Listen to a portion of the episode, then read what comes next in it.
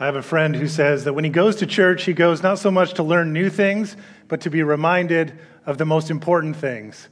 Now, as someone who teaches on a Sunday morning, I do hope that once in a while you come here and go, Oh, I never thought of that. Oh, I didn't see it from that way. But I think he's right. I think when we come to church, that, that our primary, one of our primary goals is not to be innovative and come up with a whole bunch of new things, but to come together and to remind each other of the things that are most important. And we're finishing this series today, we've been calling Making Moments Famous. Because our word for celebrate or to celebrate, celebration in English comes from the same word that, that means, um, talks about celebrities, people that we make famous, people that we think about and talk about a lot, people that become very well known. And so when we celebrate, when we celebrate certain things or people or moments, we are making them famous. We are making sure that we're reminded of them over and over and over, which means I believe that for those of us who are followers of Jesus, we have so much to celebrate. It is crucial that we celebrate because that which we celebrate, the things that we make famous, the things that we always put before our, our eyes and our minds, that we're always remembering, that we're always ruminating on, the things that get celebrated get repeated.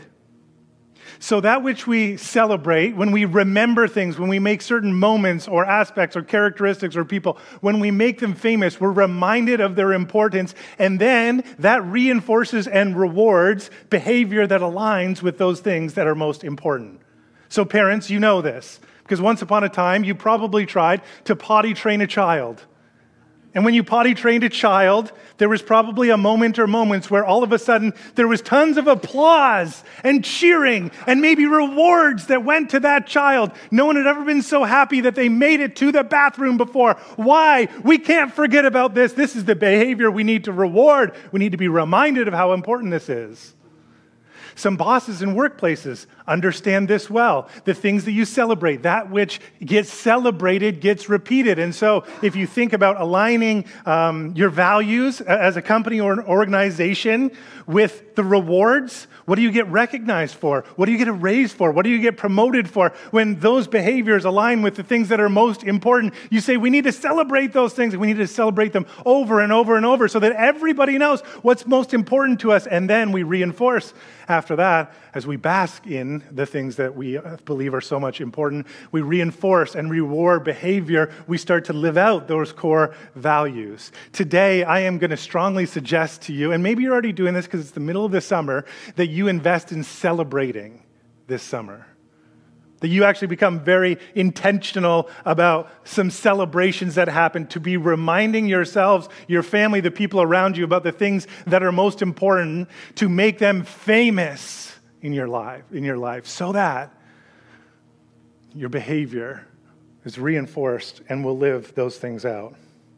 When we celebrate, we remember what's most important and we reinforce and reward our behavior accordingly. I wonder if that's why in the book of John, we've been looking at a bunch of these instances. In the book of John, the Gospel of John, we read about Jesus' life, and over and over, Jesus seems to stand up and say certain things that are very, very important during festivals, during Jewish festivals. His people, his religious tradition, um, they were, they'd be celebrating something, and then Jesus would stand up and he would say something really profound. And I think what he was doing in those instances was maybe uh, challenging some of the things that they celebrated, maybe celebrating celebrating some of the things that they celebrated as well, but also pointing to something that is greater. So in John chapter 10, verse 24, it says um, that they were celebrating the Feast of Dedication, which is the Jewish festival. Most of us know it as Hanukkah. So Hanukkah was um, a, celebration, uh, translate dedication, where they celebrated the temple being rededicated. So almost a couple of hundred years before Jesus' life, uh, 167 BC. Um, there was a, a, Greek leader named uh, Antiochus Epiphanes, and uh, he looked at his kingdom, and they were expanding that whole area of the world. They were the superpower of the world, kind of the Greek Empire. And one of the things he did when it came in relation with the Jewish people is he was trying to kind of solidify hey, we all are going to worship the same way. And so he outlawed a lot of their practices, like their public reading of Scripture, uh, observance of Sabbaths, and some other things. And then on top of that, uh, he brought in and sacrificed a pig in the Jewish temple. Now, understand for a second, for the Jewish people, pigs were unclean. They were thought to be, you know, this was a barrier. You didn't eat pork. Uh, you didn't touch pigs. It made you ceremonially unclean for worship uh, because it was this symbol of uh, we're not just common people. Uh, we're supposed to be a holy people. We're supposed to be different. And so it's supposed to kind of route your thinking that way. And Antiochus Epiphanes came in right into the temple. They sacrificed a pig to Zeus, the wrong God. You can imagine this just for the Jewish people. This was like the last straw. They were being conquered in so many different ways. And now the religion was under attack. And now, right in front of everybody, that central place where they would go and worship their God had been desecrated. And it stirred them up. And there was a group of people uh, that came together in sort of like guerrilla warfare, went to fight the, the Greeks and to assert their independence again, to take the temple back, which they did under a leader called Judas Maccabees, which you might know. His nickname, Maccabees, the Hammer. And it was, hey, here comes this great military style leader taking a small group of people who can fight and take back what is ours. And then, when they had done that, in a pretty miraculous fashion, by the way, they rededicated the temple. And then every year they started to celebrate Hanukkah, the feast of rededication. This is our place of worship. This is where we come to worship the one true God. And just before that happens, in John chapter 10, Jesus had stood up and he had talked about um, being the good shepherd, being the great leader. So, at a time when people were thinking about their leader, Judas Maccabee, the hammer, the one who comes and violently takes back what is ours, Jesus comes and actually offers a different way. And I don't think it's an accident that it's right at the time of Hanukkah. So much to celebrate, and yet Jesus probably saying, I want to redirect your thinking and remind you of what is ultimately important. We need to celebrate, make famous the character of God and who He is, as He invites people to come follow Him in that. So that's where we kind of pick things up uh, in John chapter 10, first one, verse 1. This is sort of the context of where things are going and what is happening. This is what Jesus says I tell you the truth. Anyone who sneaks over the wall of a sheepfold rather than going through the gate must surely be a thief and a robber. But the one who enters through the gate is the shepherd of the sheep. The gatekeeper opens the gate for him, and the sheep recognize his voice and come to him. He calls his own sheep by name and leads them out. After he has gathered his own flock, he walks ahead of them, and they follow him because they know his voice. They won't follow a stranger, they will run from him because they don't know his voice. I want to talk a little bit about uh, the kind of leadership that Jesus was offering them when he talks about being that kind of shepherd and the kind of leadership that he is uh, speaking against. And I think what he's doing again is reframing people and saying we need to make famous the character of God so that our lives will align with what God is doing. And so he starts talking about sheep, and sheep who will know their shepherd through this intimacy. They will know his voice. They'll be able to recognize that's my shepherd, and they will follow him. And yet, then there's other shepherds that they will recognize that's not my shepherd, and they won't follow him. And my hope is today we can dive into some of that and recognize in our faith and our spiritual lives what needs to be celebrated, what it is, the, the voice of our shepherd that we need to listen to and celebrate and live in. And perhaps what are some of the things that we need to make sure we say, wait, that voice is not my shepherd. That is not what we celebrate. That is not what we're going to live in light of.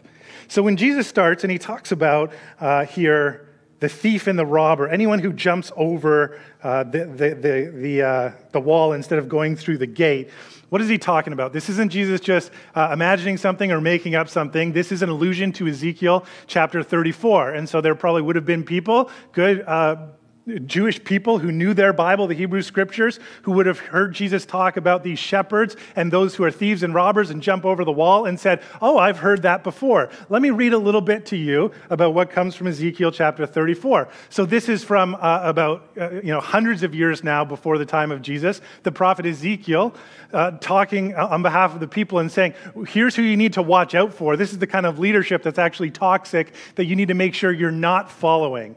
And here's what he says Ezekiel 34, verse 2 Son of man, prophesy against the shepherds, the leaders of Israel.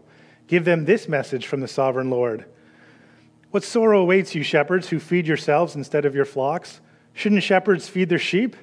You drink the milk, wear the wool, and butcher the best animals, but you let your flocks starve. You've not taken care of the weak. You've not tended the sick or bound up the injured. You've not gone looking for those who have wandered away and are lost. Instead, You have ruled them with harshness and cruelty. So my sheep have been scattered without a shepherd, and they are easy prey for any wild animal. They have wandered through all the mountains and all the hills across the face of the earth, yet no one has gone to search for them. Let's take a look at three characteristics of kind of toxic leadership that Jesus or, or, God is speaking through Ezekiel to the people and saying, Here's the shepherds, these are the thieves, these are the robbers that jump over the wall that you are not to listen to. Toxic leadership looks like this, at least three ways it can look. One is selfish, they don't help those in need. It says you feed yourselves instead of your flock. You're serving yourself and what you want as leaders, and yet the people who are hungry, the people who are in need, are the people that you are ignoring. This is and always will be a counterfeit way of gathering people in their faith. I can think of two prevalent examples that we might be familiar that might fall into this category. One of them would be uh, what many of us know as the prosperity movement. So perhaps people who would come and say, hey, if you do the right things, if you follow the right formula, if you say the right things, and usually if you send the right people money, then God is going to give you a whole bunch of money. Health and wealth, everything's going to be okay.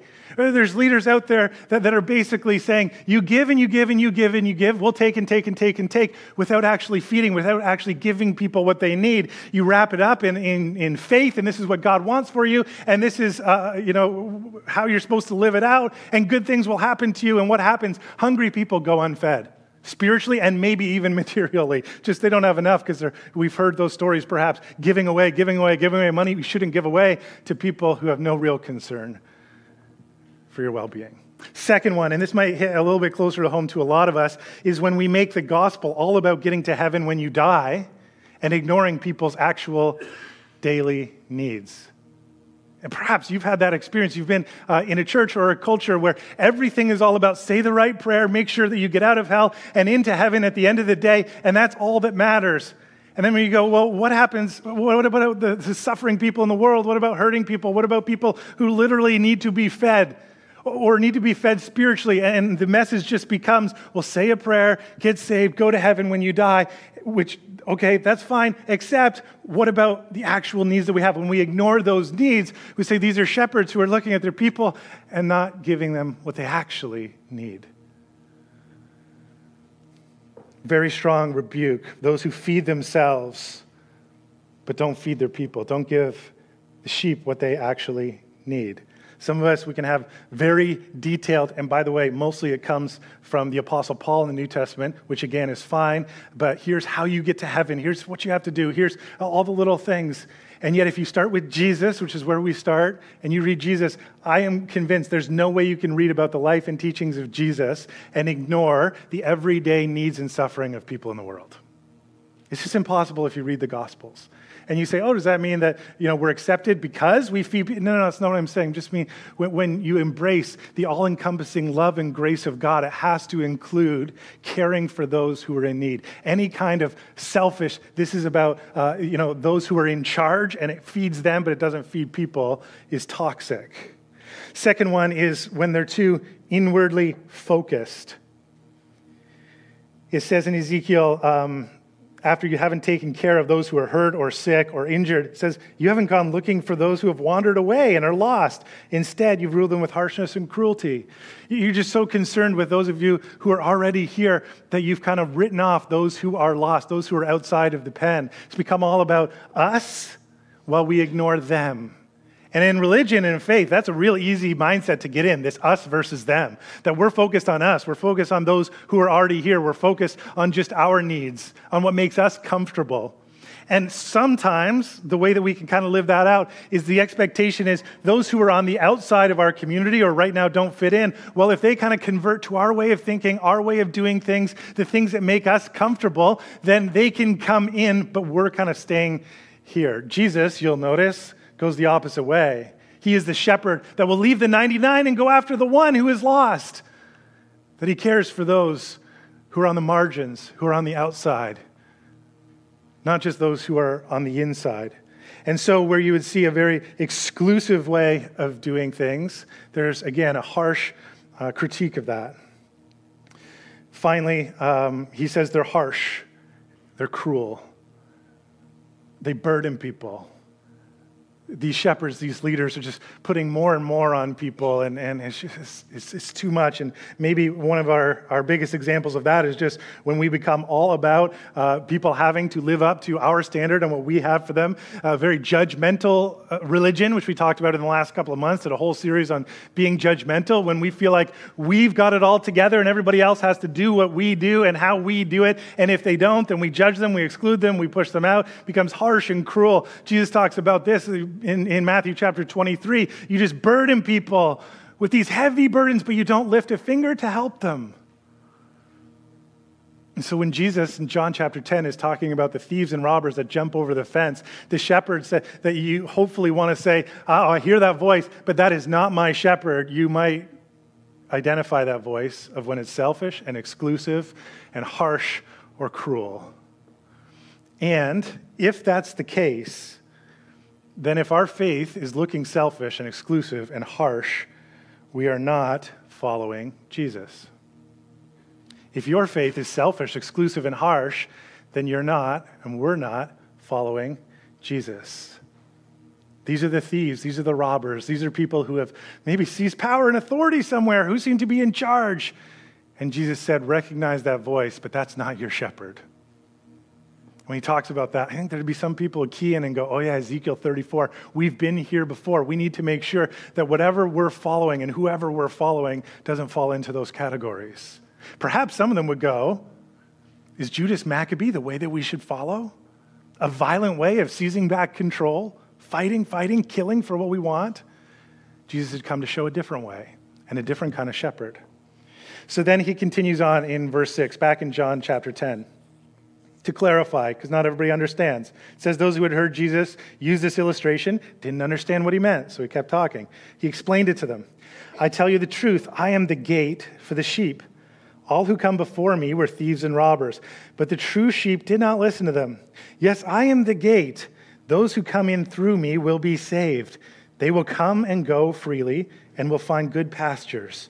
And the thief's purpose is to steal, steal and kill and destroy, but my purpose is to give them a rich and satisfying life. Okay, so let's go to the flip side. We've seen some of the toxic elements. What would a life giving leadership look like? What is the voice that we want to listen to? What is the voice that we want to make famous in our lives? The one that we want to celebrate? The one that we want to follow after? How would we recognize the good shepherd? Number one, his leadership is abundant and is rooted in abundance. Jesus says that he is the gate. In some writings in the ancient Near East, what we find out about shepherds is that uh, there'd often be uh, some kind of sheep pen, maybe it was uh, a stone wall kind of around everything, and then there would be a gap, which was the gate. And there would be shepherds who would sometimes literally become the gate. They would sleep in the gap so that whatever was not supposed to come out couldn't come out, and whatever was not supposed to go in could not go in. It was protective. If there's a predator out there, they're going to have to go through me to get to the sheep. You want my sheep? You want to hurt my sheep? You got to go through me. I am protecting them. I'm caring for them. I am going to be there for them. But Jesus says they'll also they'll come in and they'll go out freely and they will find good pastures. That Jesus is saying good shepherd in abundance is going to say, I'm going to protect you from evil. I'm going to protect you from harm, but I'm also going to let you out and go to the good pastures. I'm going to give you abundance. It's talking about provision. I'm going to give you everything that you need. Psalm 23 might come to mind for some of us that he will lead us by still waters and green pastures, that will restore your soul. That the Good Shepherd wants to give you an abundant life, everything that you need. Perhaps when we see the word abundant, we might filter that through our uh, capitalist viewpoint of abundance. I don't think that's what Jesus is talking about. Sometimes when we think of abundance, we think of that as luxury. That if you have an abundant life, it's because you've gotten rich, because you've done so well, because you've got more than everybody else. It's not what Jesus is talking about. Jesus is talking about uh, the reality that through God's strength and the community, there is enough for everybody. And when we get on board with what God is doing and providing for us, and that means all of us together, and we can come and share, we can trust that God gives us everything that we need, that He has enough, that He is abundant, that He, he has every resource in the world, and He wants to share it with us, then we can trust that the Good Shepherd protects us from the threats and then opens up the gate so that we can go and we can get everything that we need the water we need to drink, the grass we need to feed off of, everything materially, everything spiritually that we could offer. The Good Shepherd wants to give us and give us in abundance. And we do that together in community. We can share and we can trust together. There's enough for all of us. And God takes the gifts that we bring to the community in generosity and He multiplies it. Have you ever noticed that in, in a lot of places, one of them is the Lord's Prayer, when we pray for our daily bread? It's our daily bread, it's not my daily bread. Together in community, we trust that God has everything for us, and therefore we can share with each other. And there we find the abundance of the Good Shepherd lavished upon us. Verse 11, he says, I'm the Good Shepherd. The Good Shepherd sacrifices his life for the sheep. A hired hand will run when he sees a wolf coming. He will abandon the sheep because they don't belong to him and he isn't their shepherd. And so the wolf attacks them and scatters the flock. The hired hand runs away because he's working only for the money and doesn't really care about the sheep. Second aspect Jesus brings up about a life giving leadership is that it's sacrificial. That in Jesus, God is reconciled to humanity, and that means we find out. And really, I think our job in faith is to wake up to the reality that God loves us, and that love comes through sacrifice and not through violence. That again, as they were about to celebrate uh, the feast of dedication, Hanukkah, here was a leader that came uh, violently to take what they believed was theirs. Jesus comes in contrast to what so many people believed would be the Messiah. That's what, by the way, the conversation, the rest uh, of this chapter and ongoing is they're saying, You tell us, are you the Messiah? Are you the Messiah? Are you the Christ? Are you the anointed one? Are you the king? Are you the one that God has anointed to come and save us? And most of them, or at least many of them, believe that that would be in a military fashion. It would be someone like Judah Maccabees Someone who would come and fight and take it. And Jesus comes and says, shows them actually the way that God's kingdom, the way that God's love comes is through sacrifice. The good shepherd will come and lay his life down for his sheep, willing to give himself and give his life rather than take someone else's life. That this is actually the way of the kingdom, the way that comes through beauty and grace and forgiveness, not through violence and force and domination. Life giving leadership comes through the sacrifice of the shepherd. And he continues in verse 14 I am the good shepherd. I know my own sheep, and they know me. Just as my Father knows me, and I know the Father, so I sacrifice my life for the sheep. I have other sheep too that are not in the sheepfold. I must bring them also. They will listen to my voice, and there will be one flock with one shepherd. The reason my Father loves me is that I lay down my life only to take it up again. No one takes it from me, but I lay it down of my own accord. I have authority to lay it down and authority to take it up again. This command I received from my Father. The third thing I would say that, that Jesus talks about in terms of life giving leadership is that it's universal. And here's what I mean by universal, that word. Um, when Jesus says to them uh, that there are sheep who are outside of this sheepfold, he's going to a people, and again, in their culture, and really in almost all the cultures of the biblical world, what was so common is that they believed that each of their own gods fought for them and against their enemies. And every culture, every group had their own god, or a lot of times many gods and goddesses. And they would go to those gods and goddesses and, and, and, use different religious practices, sacrifices, and prayers, and all kinds of things to try and get their God to do for them to work on their behalf and to work against their enemies. And Jesus starts here, but we see this all through the New Testament. Uh, and, the apostles who take what Jesus taught were big on this. He goes, Oh, and by the way, he's speaking to his own people. He's a Jew speaking to Jews and, and trying to teach them about the most important things in the way that God is living. And this would have ruffled their feathers. He goes, By the way, I know many of you are locked into uh, our Jewish God is going to come and save us from our enemies, the Greeks, the Romans, whoever it was at whatever different time. But Jesus goes, Oh, and by the way, this isn't just for us here. There's sheep who aren't in this sheepfold. But this message of abundance and sacrificial love, forgiveness, and grace is actually God pouring himself out into the entire world. And we'll see that theme expressed throughout the rest of the New Testament and the great commission that Jesus would give people. That this might be starting here. He's announcing it to the people all around him, his own tradition, but it's not going to stay here. That this love, this way that God works, is actually for everybody. The invitation is open to anybody who wants to accept a God who's a God of abundant love and sacrificial love. It's an open invitation. It would have just jogged them out of where they were at into something new.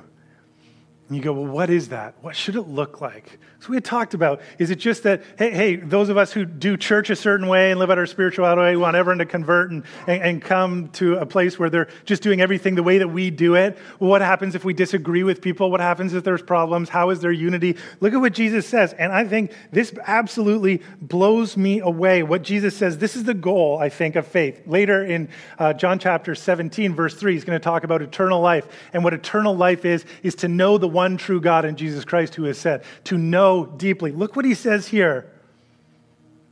I am the good shepherd. I know my own sheep, and they know me. Get this. Just as my Father knows me, and I know the Father.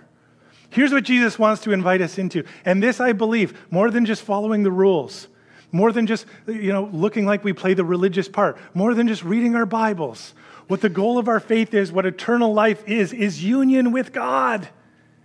This is absolutely incredible. Jesus, the one who is fully human and fully divine, where humanity and divinity crash together, the one who lived in the fullness of God's presence in us, says, And this is what I want for you. This is what I want to lead you into. This is where your faith is supposed to go, is that you would know God, you would know his presence inside of you, empowering you, living inside of you, that you would have this intimate interaction with God himself. Jesus says, The way that I do. Now, we're not Jesus, but isn't that an amazing invitation to union with God, to know Him, to experientially know the presence and the power, the love and the grace and the forgiveness of God? That is to be celebrated. To make that God famous in our lives. To always put before us a vision of a God who is that abundant and sacrificial, and whose love is that universal and offered to everyone, to all of us, that we might experience a union with God, that we would know Him the way that Jesus says, I know my Father, to know His voice, to allow Him to lead us and guide us, to strengthen us, to be the one that protects us and to provides for us, that we can trust in Him, and to know that we can live our lives out of Him and out of that presence. It's a beautiful thing. So, listen, that which gets celebrated gets repeated. The things that we make famous in our lives, things that are always before our attention, are going to bleed into how we live out our lives. So, what is it that we're celebrating? By the way, if you take this and you say, well, then I need to celebrate that kind of God, that kind of abundant, sacrificial, universal love. I need to celebrate that. Do you know what happens when you make that kind of God famous in your life? Another word, maybe a word we might find more often in the Bible, is to praise. It becomes our worship. We make God famous in our lives. How we sing, how we come together on Sunday mornings, how we treat other people. And I think one of the ways that we can practice this, and this is beautiful good news, is to have celebrations, to literally celebrate. So here's what I am going to uh, give to you as homework. And uh, John mentioned in our announcements about in two weeks we have a Sabbath Sunday coming. Might be a perfect time. I'm not going to tell you what day you have to do this on, but I would invite you to plan a celebration to plan a party, to do something that allows you to make that kind of God famous in your life, in your family, with your friends, and to do something. And maybe on a Sunday where we're not here together, that's a time where you can plan something and invite some people over to celebrate, make a moment famous, make God famous, make this part of your worship in your world. And you might be already there because it's summertime. You might be, oh, I've got tons of stuff to celebrate. I got vacation and we got fun things we're doing with the kids and all the rest of it. Beautiful. I'm going to talk in just a second about how to be just a tad more more intentional about it in terms of our spiritual lives. But some of you might come and go, I am in no mood to celebrate. I just don't feel it. I don't feel like I have a lot to celebrate. Life has been difficult. We've been going through a really hard season. I see a lot of challenges, a lot of hurts, and a lot of pain. If that's you, I totally understand. And I don't want you just to fake this, and I don't want to overlook that or diminish that. But I would say to you that perhaps if that's where you're at, it is even more important that you take time to celebrate. Make famous God's provision for you. Perhaps there's a time uh, in the recent history where you go, man, there's just this time, and I, we looked, and God, it was a hard time, but God provided for us. Make God's protection of you famous. Oh, remember this time there was danger, and we were so worried and we were so anxious, but God, maybe it's a long time in the past, but in this moment, you need to celebrate it. You need to, to, to make it famous. This God is famous in my life. So that the rest of your life can start to line up. You can experience the joy the joy uh, of who that God is. So, number one, celebrate, make a moment famous. Here's some tips for how you can do that. Number one, I would suggest that you add some seats to your table. What does that mean? Just invite some people that aren't normally uh, at your house or your family. Get the, make the table a little bit bigger. Is there family, extended family you can invite over? Their friends or their neighbors that you can share as you celebrate the joy that God has poured into your life somewhere? Can you share that with someone you might not normally share that with? Add some seats to the table. Joy that is given away expands and expands and expands. Number two, and this is just real practical, enjoy good food. Be reminded that God provides for us, and with some of the most basic things that we need, we need to eat on a regular basis. God provides every good thing. And as you eat your favorite foods, make your favorite dishes, go to your favorite restaurant, be reminded of the abundant love that God pours on you. Food just has this way of bringing us together. Number three, have fun. No working. I won't tell you when you have to do this, but this is huge. One of the ways that the, uh, the Jewish people have celebrated, and we should also, I believe, be celebrating, uh, is Sabbath every week. And you go, I don't have time for that. To rest. You are built for it. To plan times rest. No work, fun. Just do things that are enjoyable. Find things enjoyable for your kids if you've got kids at home, things that breathe life into you, things that are recreation for you or recreate you, bring you alive, things that, that are work. You say, we got to do those, but not today. Take a whole day off and celebrate. That includes, by the way, housework, cutting the lawn. Unless you love it, unless you're cutting the lawn just brings me alive, then fine, do it. But listen, that's part of the filter well, how do I know what's working now? Does it bring you alive? Do you love? The... Which means laundry, you probably go, we're going to wait till tomorrow. It's okay, but have fun, no work. And then finally, be intentional. So as you celebrate, and again, I am, I am telling you, throw a party, have a celebration, and somewhere in there, have a time where perhaps you read scripture with your family. Some of the Psalms of thanksgiving. Perhaps it's a time where you just sit down and you thank God for some of the blessings, His protection and provision. Maybe there's something in the life of your family or your group of friends or whatever that isn't in the too distant past, but you've never celebrated. And you go, we need to get together and just talk about, wasn't this a great thing that happened this past year? And God is so good to us, and talk about it and be reminded of it and let it let it get into your soul. Let it permeate into that deep part of yourself so that when you come out of that celebration, it's been made famous. Worship God by making Him famous in your life over and over and over. So, uh, I have a friend, as I told you, who said that when he goes to church, he doesn't go so much to learn new things as much as he goes to be reminded of the most important things. And so today, perhaps we can stop and, in our own minds and even together, make famous the most important things that God has loved us so much that he sent his son, that he would die for us, that, that any of us who would choose to trust in him would not perish but have eternal life. And what is that life? To know the one true God in Jesus Christ, who he has sent. To be reminded that our God is a God of abundant and sacrificial love that is uh, an invitation given to everyone, a beautiful, universal invitation.